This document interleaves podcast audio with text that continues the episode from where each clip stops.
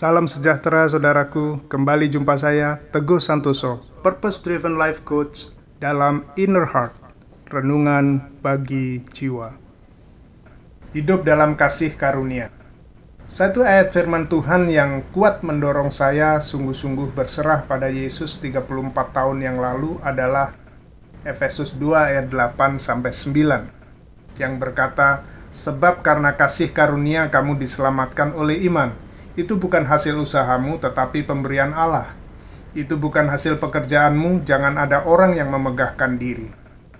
Saat itu saya baru paham bahwa keselamatan saya terima cuma-cuma dari Allah, bukan karena usaha dan kerja keras saya.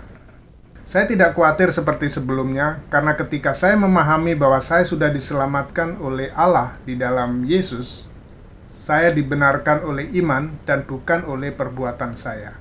Itulah salah satu ajaran reformator, yaitu Martin Luther. Ada tiga pokok ajaran, yaitu sola scriptura, sola fide, dan sola gracia. Hanya karena firman, hanya karena iman, dan hanya karena anugerah. Suatu hari seseorang mengkonfrontir Martin Luther atas penemuan kembali doktrin Alkitabiah tentang pembenaran oleh iman dengan berkomentar, jika ini benar, seseorang dapat hidup sesuka hatinya. Memang, jawab Luther. Sekarang apa kesukaan hatimu? Agustinus, salah seorang bapak gereja, memberi tanggapan serupa dengan tanggapan Luther atas pernyataan seperti itu. Dia mengatakan bahwa doktrin pembenaran oleh iman mengarah pada pepatah, cintai Tuhan dan lakukan sesukamu. Orang yang mencintai Tuhan pasti tidak melakukan hal-hal yang berlawanan dengan kecintaannya pada Tuhan. Orang yang dibenarkan oleh kasih karunia akan memiliki motivasi kekudusan yang baru, lebih tinggi dan lebih mulia. Kesukaan hati orang yang mendapatkan kasih karunia pasti adalah memuliakan dan menyenangkan Allah.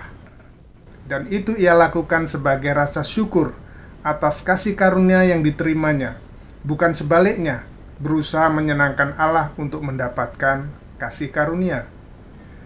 Setelah lama menjadi orang percaya, saya sering mendengar pengajaran dan khotbah tentang diselamatkan oleh kasih karunia.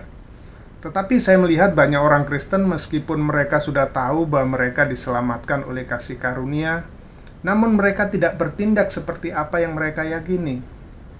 Cara pikir dan tindakan mereka lebih mencerminkan bahwa mereka berusaha diselamatkan dengan usaha dan perbuatan mereka sendiri. Saudara pasti ingat perumpamaan tentang anak yang hilang. Dia meminta harta warisan, lalu meninggalkan ayahnya, berfoya-foya. Setelah hartanya habis, dia menjadi miskin dan bangkrut, dan kemudian baru dia sadar. Lalu ia kembali kepada ayahnya. Ketika melihat anaknya datang, ayah itu melihat dari kejauhan dan dia lari menyambut anaknya. Lalu dia mengambil jubah yang baru, menggantikan pakaiannya yang compang-camping, dan dia mengadakan jamuan pesta merayakan anaknya yang hilang dan telah kembali. Anak itu diterima oleh karena kasih karunia. Perbuatannya yang ia telah lakukan sesungguhnya sangat buruk dan tidak layak untuk diterima kembali tetapi kasih karunia dari Bapa menerima dan merangkul dia kembali. Coba saudara pikirkan, bagaimana anak hilang itu selanjutnya hidup di dalam rumah bapaknya. Ya, dia pasti akan hidup dengan ucapan syukur. Jika saudara sudah menerima Yesus secara pribadi dengan iman, saudara aman di tangannya, dan pasti hati saudara diperbaharui.